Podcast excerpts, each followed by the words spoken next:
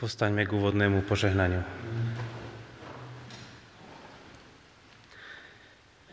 Nech nám všetkým, hľadajúcim aj hľadaným, nachádzajúcim aj nájdeným, ďalekým aj blízkym, trojediný Boh udeli milosť a požehnanie. Nech nás vovádza do pravdy, nech nás premieňa láskou, nech nás rozvezuje slobodou v Kristovi Ježišovi, našom pánovi. Amen.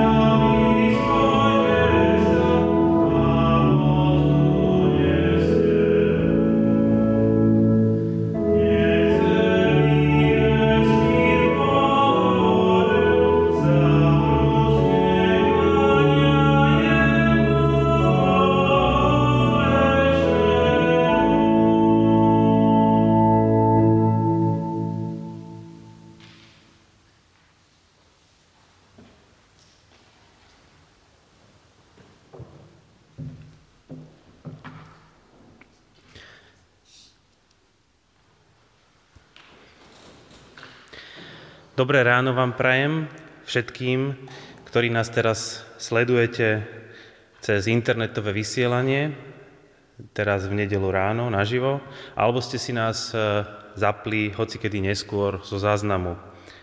Tu v modlitební na Církvi Bratskej sa nás e, zišlo len zo pár, aby sme vám sprostredkovali tieto bohoslužby v čase, keď e, vládnu nové pravidlá a tie zamedzujú stretnutiu viac ako 50 e, účastníkov. E, kým tento režim bude trvať, tak e, musíme prejsť znova na toto internetové stretávanie sa. Je to v každom ohľade zvláštna doba, ktorú žijeme, bez tak veľmi rýchla a plná zmien a neistôt, Eh, do ktorej tento vírus priniesol ešte extra dávku neistoty a nevypočítateľnosti. Jeden deň sme sa tešili z toho, že Petr Kučera prišiel ako nový kazateľ a už za pár dní sme znova oddelení jeden od druhého a odkázaní na počítačové obrazovky. Ale vďaka aspoň za ne. Všetci musíme nejak improvizovať a obmedzovať sa, aby sme dodržali aktuálne pravidlá, pričom sa zdá často, že podobne improvizujú aj samotní tvorcovia týchto pravidiel. Aspoň slabou útechou je to, že aj keď u nás sa situácia zhoršuje, tak sú krajiny a miesta, kde je to určite oveľa horšie. A naozaj bude aj u nás horšie? Aj v osobných životoch často prechádzame obdobiami, keď sa nám darí a potom obdobiami, keď sa pýtame sami seba a Pána Boha, či bude ešte horšie. Ako by sme za tou otázkou radi počuli tú pozitívnu odpoveď, videli svetlo na konci tunela, no často sa temnota ešte zväčší namiesto toho, aby odišla. Dnes teda o temnote, ktorá sa stáva temnejšou, aj o tom, kde hľadať nádej.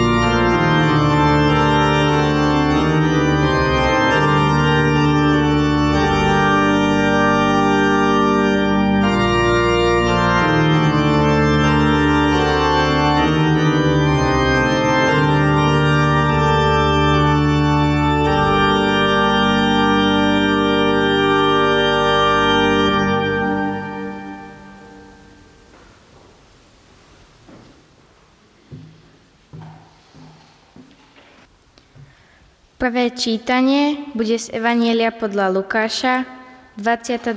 kapitola, 39. až 46. verš. Potom vyšiel von a ako zvyčajne odobral sa na olivový vrch. Učeníci ho nasledovali.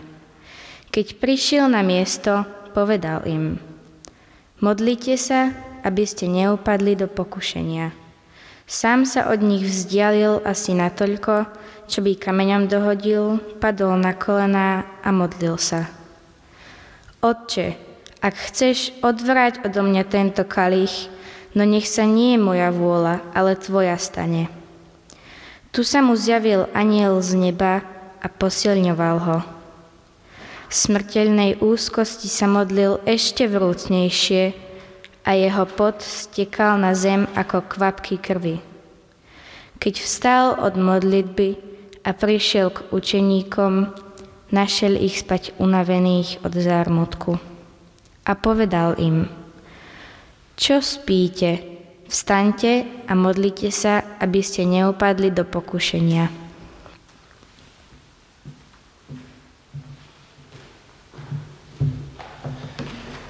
Stížme sa teraz modlitbe. Svetý Bože, veríme, že Ty si svetlo a nádej do akejkoľvek situácie, ktorú zažívame. Často ale vnímame viac tmu, ktorá je okolo nás, ako svetlo a utvrdzujeme sa v tom, že tmy je stále viac. A niekedy to tak aj je, a my si možno musíme o svetle e, niečo dozvedieť viac práve v tom období temna. Daj nám prosím múdrosť rozumieť aj tmavým obdobiam nášho života.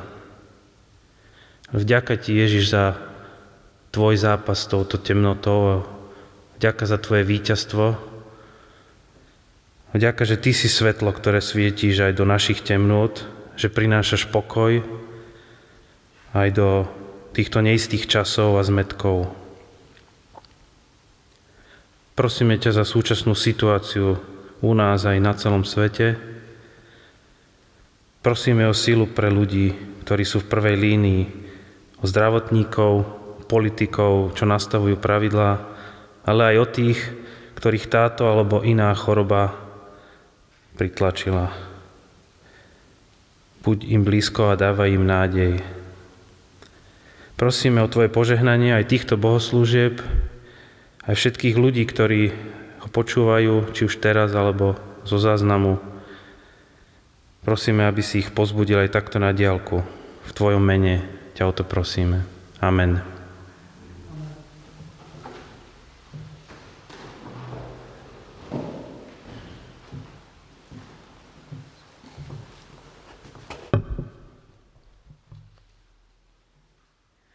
Druhé čítanie bude z prvej knihy Mojžišovej, celá 32. kapitola. Prvá kniha Mojžišova, 32. kapitola. Lában včas ráno vstal, poboskal svojich vnukov a svoje céry, požehnal ich a vrátil sa domov. Keď potom Jákob pokračoval v ceste, na ktorú sa vybral, stretli ho Boží anieli. Len čo ich zbadal, povedal, toto je Boží tábor. To miesto nazval Machanaim. Jákob vyslal pred sebou poslov k svojmu bratovi Ézavovi do krajiny Seír na édomské územie.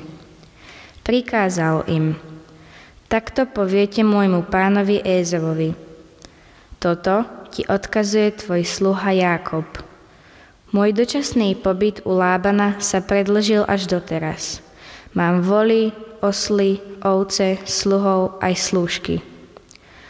Posielam posolstvo môjmu pánovi, aby som získal tvoju priazeň. Poslovia sa vrátili k Jákobovi a povedali mu – Došli sme k tvojmu bratovi Ézavovi, ktorý ti už ide v ústrety so 400 mužmi. Jákoba prepadol veľký strach a úzkosť. Preto svojich ľudí, ako aj ovce, dobytok a ťavy, rozdelil na dva tábory. Povedal, keď Ézau príde k jednému táboru a porazí ho, druhý tábor zostane a zachráni sa. Jakob povedal, Boh môjho otca Abraháma, Boh môjho otca Izáka, hospodin, Ty si mi slúbil. Vráť sa do svojej krajiny, do svojho rodiska a postaram sa, aby ti bolo dobre. Nie som hoden všetkých prejavov milosti a toľkej vernosti, ktorej si preukázal svojmu služobníkovi. Len s palicou som tu prešiel cez Jordán a teraz mám dva tábory. Vysloboď ma prosím z ruky môjho brata, z ruky Ézava, lebo sa bojím, že príde a zahobí mňa i matky s deťmi.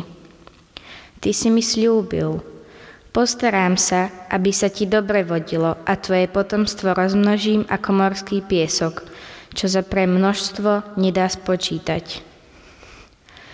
Ešte v tú noc tam prenocoval, potom oddelil zo stáda dary pre svojho brata Ézava, 200 kôz, 20 capov, 200 oviec, 20 baranov, 30 pripadajúcich tiav s ich mláďatami, 40 kráv, 10 bíčkov, 20 oslíc a 10 osliat. Po čriedach ich odovzdal svojim sluhom a povedal Choďte dopredu a udržujte odstup medzi čriedami. Prvému rozkázal – keď sa stretneš s mojím pánom Ézavom a spýta sa ťa, čí si a kam ideš a čie je to, čo ženieš, odpovedz. Je to dar od tvojho služobníka Jákoba, ktorý posiela svojmu pánovi Ézavovi a aj on ide za nami. Takéto príkazy dal druhému, tretiemu i všetkým, čo mali čriedy. Podobne povedzte Ézavovi, keď sa s ním stretnete. Aj on sám, tvoj služobník Jakob, ide za nami.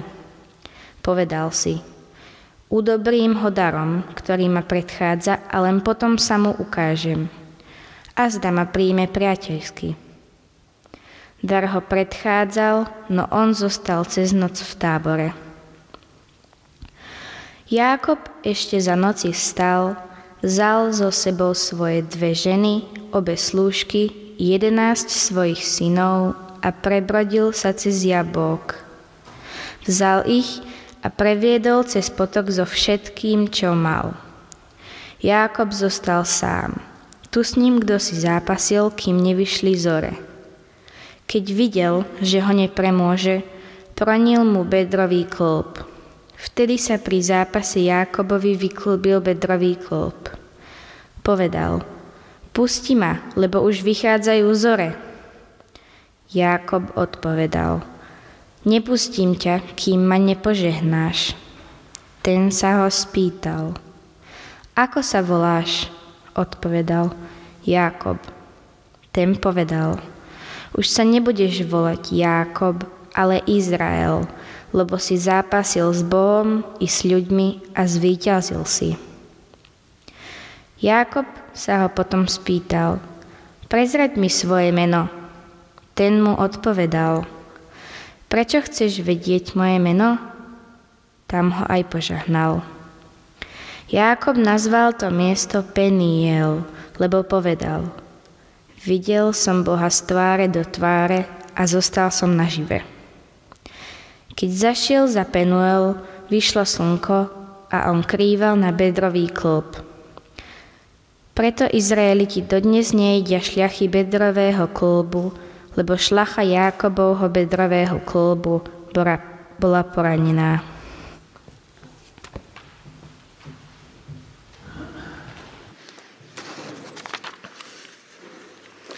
Dobré ráno, všichni v sále i všichni u obrazovek. Žijeme v době covidové, kdy máme strach z nemoci nebo strach z toho, že třeba někoho nakazíme. máme strach z ekonomických důsledků a v takových chvílích doufáme, že bude lépe, že nám Pán Bůh pomůže, že přijde nějaké boží požehnání. Příběh, který máme před sebou, nám ukazuje, že když je špatně, tak může být ještě hůř. A než přijde požehnání, mohou být naše temnoty ještě temnější než včera. Projdeme si ten příběh od začátku do konce.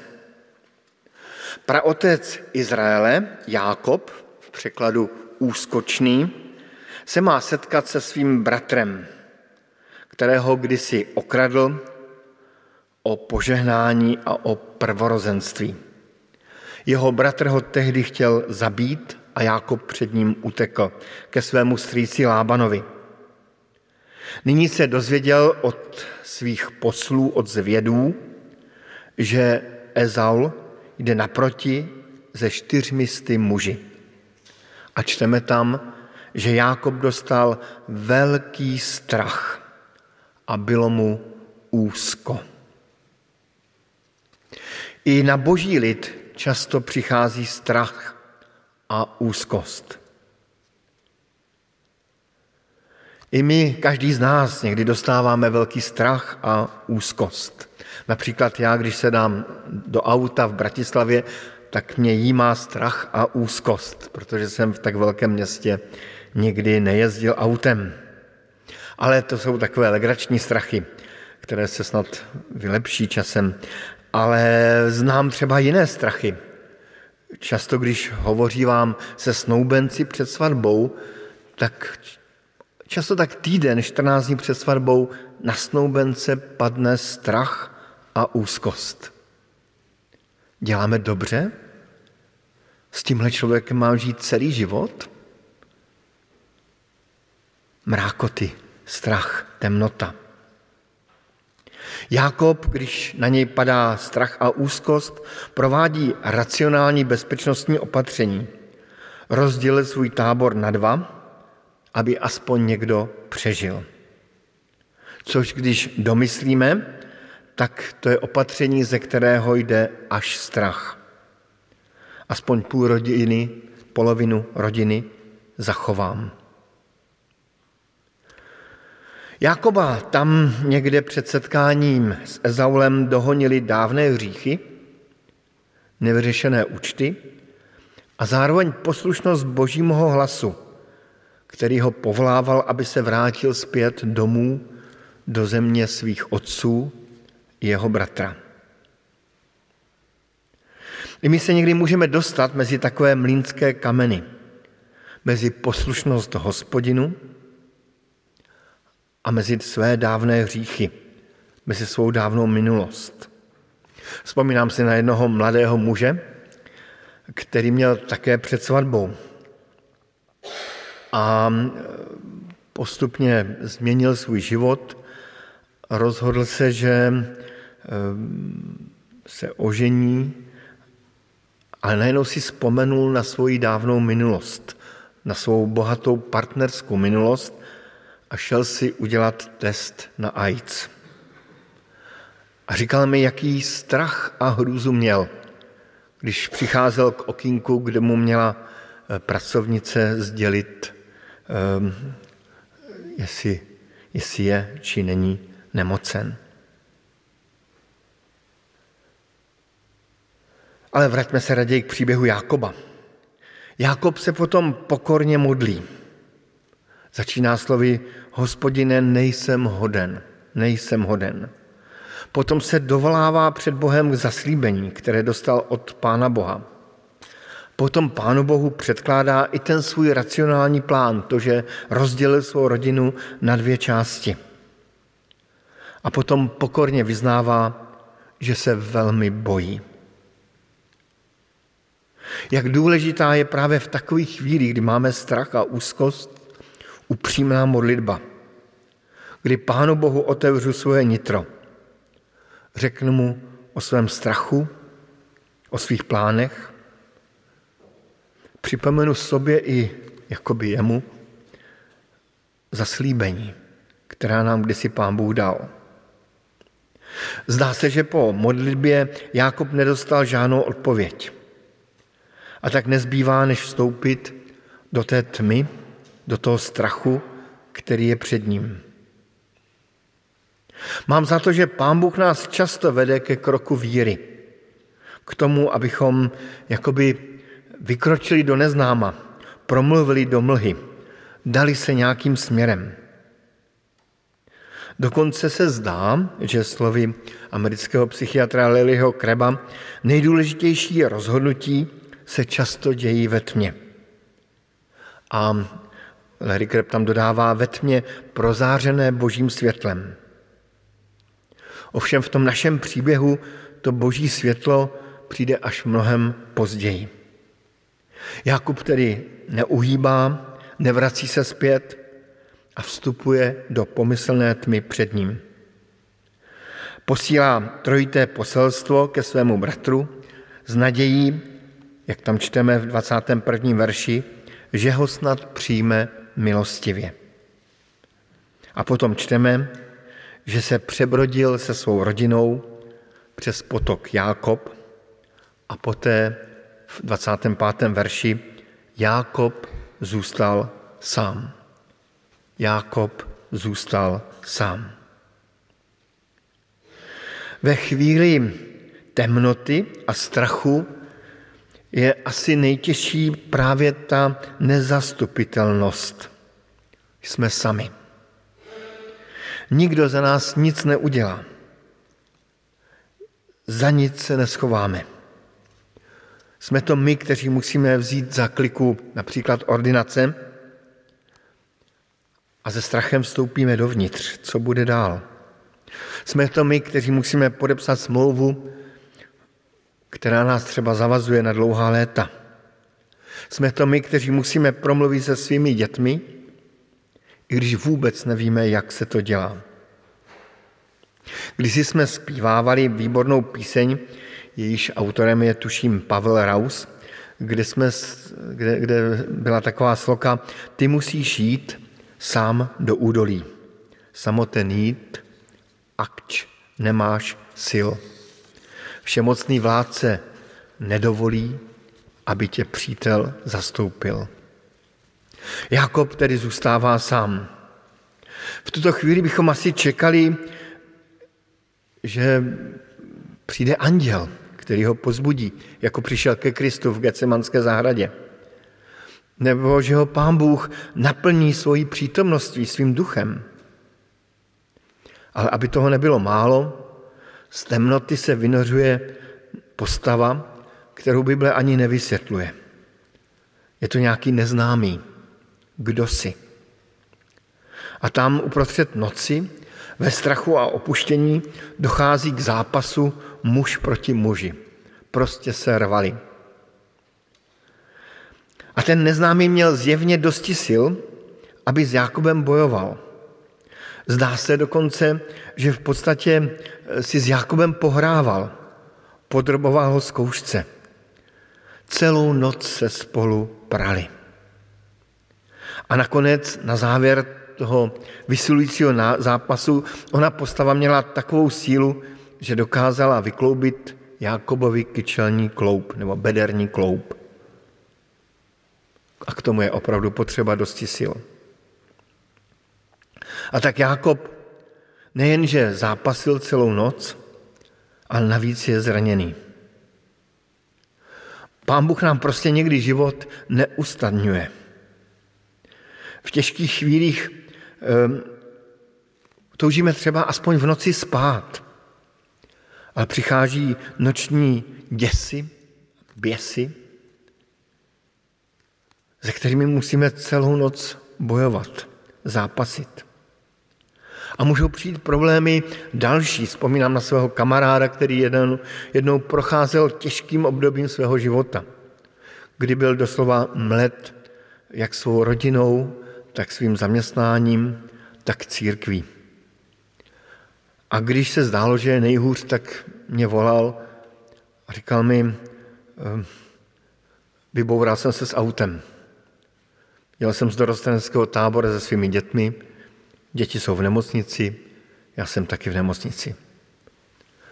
Zranil jsem ještě protijedoucí ženu. A my se najednou ptáme, pane Bože, proč? Proč to děláš? Jakub se asi ani nemohl ptát, protože musel celou noc bojovat. A najednou vychází hvězda, jitřenka, zornička. Jakoby, jakoby koneč, konečně zasvítilo. A Jakob poznává, že ten neznámý je něco víc. Nazývá ho Elohim, což může znamenat jak Bůh, tak anděl. A v tu chvíli Jakob jakoby se probudí a znovu bojuje o požehnání. To je zvláštní, že Jakob celý život bojoval o požehnání. V knize Genesis se slovo žehnat vyskytuje 70krát, 6krát a v Jakobově příběhu se vyskytuje jedna třetina těchto slov. Prostě Jakobovi šlo o požehnání. Bojoval o ně i pomocí nechutné lsti a takovým komplotem se svou matkou. A nyní zápasí s jediným, kdo má moc dát skutečné požehnání. A Jakub dostává něco víc. Je mu dána nová proměna, jakési nové obrácení, nová konverze. Místo požehnání dostává otázku – jaké je tvé jméno? A Jakub odpovídá, moje jméno je úskočný. V té odpovědi jakoby kajícně zhrnul celý svůj pochybný životopis. Kolik úskoků, podvodů v jeho příběhu bylo. A najednou dostává nové jméno. Už nebudeš úskočný, ale budeš Izrael. Budeš otcem velkého národa. A teprve potom dostává požehnání. A to požehnání už dostává ne úskočným způsobem, ale důstojným způsobem a otevřeně. Zdá se, že pán Bůh celý život podroboval Jákoba různým zkouškám. A nyní přišla zásadní zkouška – Jákob zápasil s nějakým božím poslem nebo s Bohem samotným, kdo ví, jak to bylo, o požehnání. Tady je možná otázkou, o co zápasíme s Bohem my. Jde nám vůbec o něco? Dovedeme si představit, že o něco s Bohem na modlitbách zápasíme, bojujeme, třeba celou noc? Prožili jsme někdy takovou noc? Dokud se člověk modlí, nic není ztraceno, i když prohrává. Možná si každý z nás vzpomeneme na nějaké takové bezesné modlitební noci. Já si vzpomínám na jednu takovou úsměvnou pro odlehčení, kdy jsem spal ve stanu v horách vysokých, vedl jsem výpravu a už nám několikátý den hustě pršelo. A já už jsem nemohl spát. Ten déšť byl asi takový jako dnes v noci v Bratislavě. A tak jsem se modlil. A vlastně jsem vůbec nevěděl, za co se mám modlit. Jakožto přítel vody eh, jsem nechtěl prosit Pána Boha, aby nepršelo, protože jsem viděl, jak ta krajina tu vodu potřebuje. Jako vedoucí výpravy jsem si přál, aby, aby už jsme se uschli a mohli jsme vidět něco víc než mlhu. A tak jsem zoufale se modlil, pak jsem si říkal, má vůbec taková modlitba smysl? A byl jsem z toho zmatený a vždycky v, tom, jsem v té zmatenosti usnul a pak se zase probudil a zase se modlil dál. Ale to je taková usměvná modlitební noc. Ehm, bylo nám příjemně, spali jsme v suchu.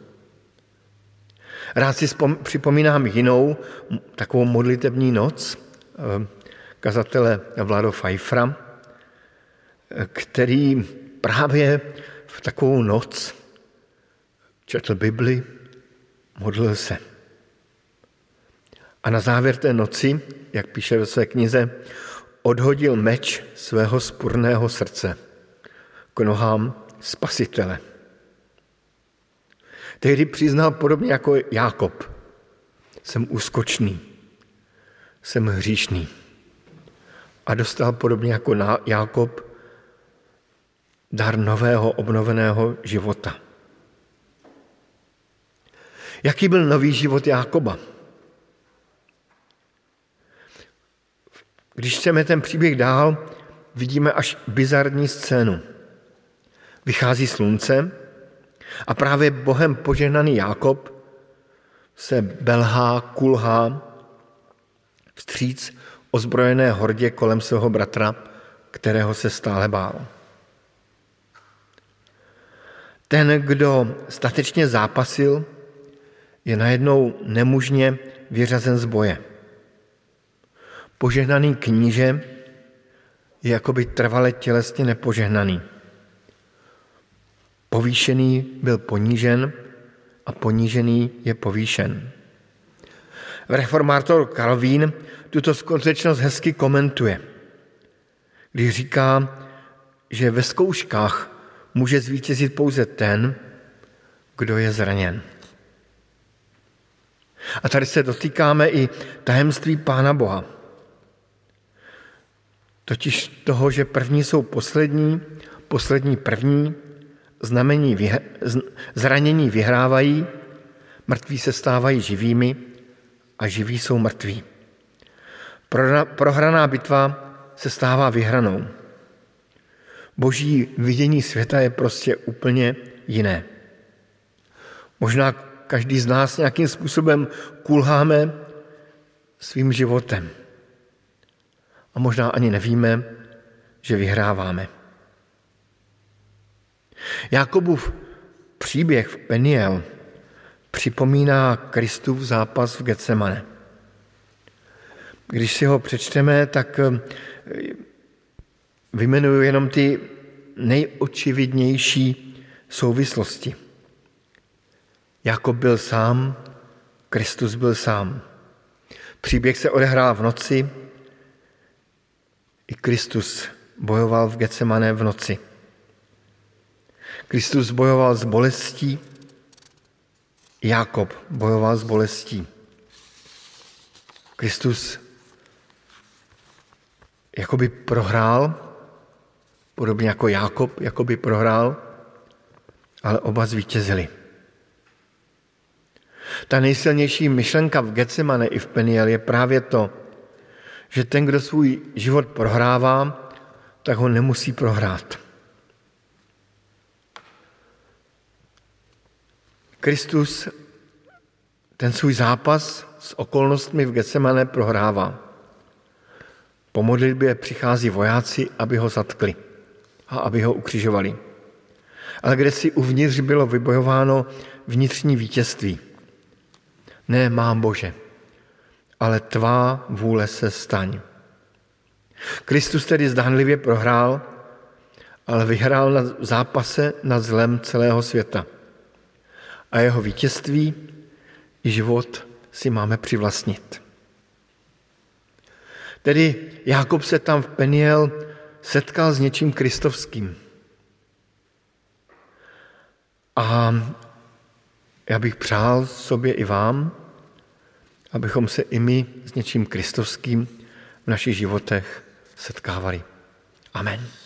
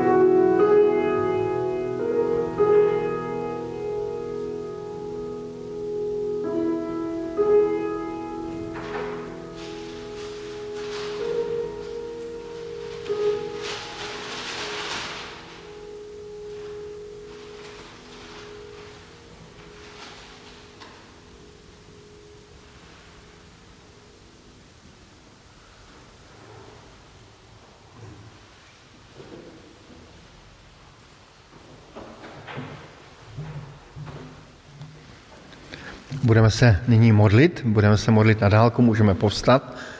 A protože se nemůžeme eh, modlit společně, tak pojďme tu možnost využít, že máme modlitbu, která nás všechny spojuje.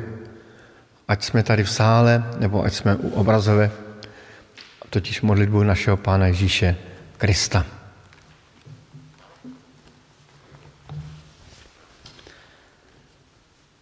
Otče náš, ktorý si na nebesiach, posved sa meno Tvoje, príď kráľovstvo Tvoje, buď vôľa Tvoja ako v nebi, tak i na zemi.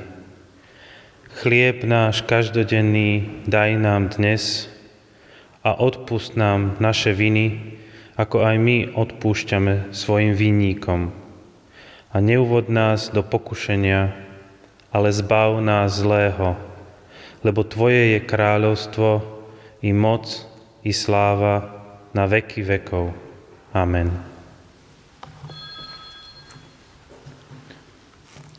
A slyšme na závěr požehnání a poštola Judy. Tomu pak, který nám má, k tomu pak, který má moc uchránit vás před pádem a postavit neposkvrněné v radosti před tvář své slávy. Jedinému Bohu, který nás spasil skrze Ježíše Krista, našeho Pána. Buď sláva, velebnost, vláda i moc, především časem i nyní až po všechny věky. Amen.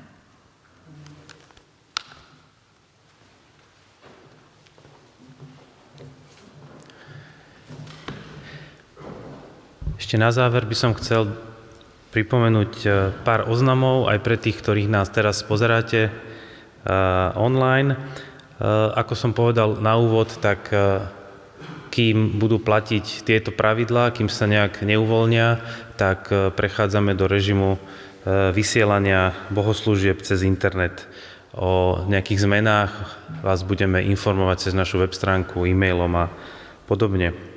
Aj e, veľa ďalších zborových aktivít prechádza do takéhoto internetového režimu, napríklad školská besiedka pre deti má detské bohoslužby v nedelu o 9 ráno, už dnes ich mali, a taktiež dorast e, v piatky a tak ďalej. Všetky tieto aktuálne informácie nájdete na našej web stránke. Jednu vec by som možno e, troška zvlášť pripomenul a to je taký nový formát nedelných večerných eh, bohoslúžieb, ktorých eh, by sa ujal Petr Kučera. A zatiaľ teda cez Zoom stretnutie, už sme si to vyskúšali počas prvej vlny koronakrízy, tak dnes večer o 19. by sa uskutočnilo takéto Zoom stretnutie. Pozvánku ste dostali všetci mailom, kto by ju nedostal, tak e, sa môže prihlásiť u, u Pala Boroša, ktorý má tieto detaily a pošle vám pozvánku na pripojenie. A posledná informácia, keďže sa tu nestretávame osobne, tak e, nemôžeme vykonať zbierku, tak by som vás e, prosil, aby ste svoje dary, ak je to možné, posielali na náš účet elektronicky, najlepšie trvalým príkazom lebo aj keď sa nestretávame, tak chod tejto modlitebnej a celého zboru e, zabezpečovať treba. Tiež kontakty na účty alebo aj na QR kódy, ktoré umožňujú jednoduchú platbu, sú na našom webe. Tak to je všetko. Prajem vám ešte príjemnú nedelu.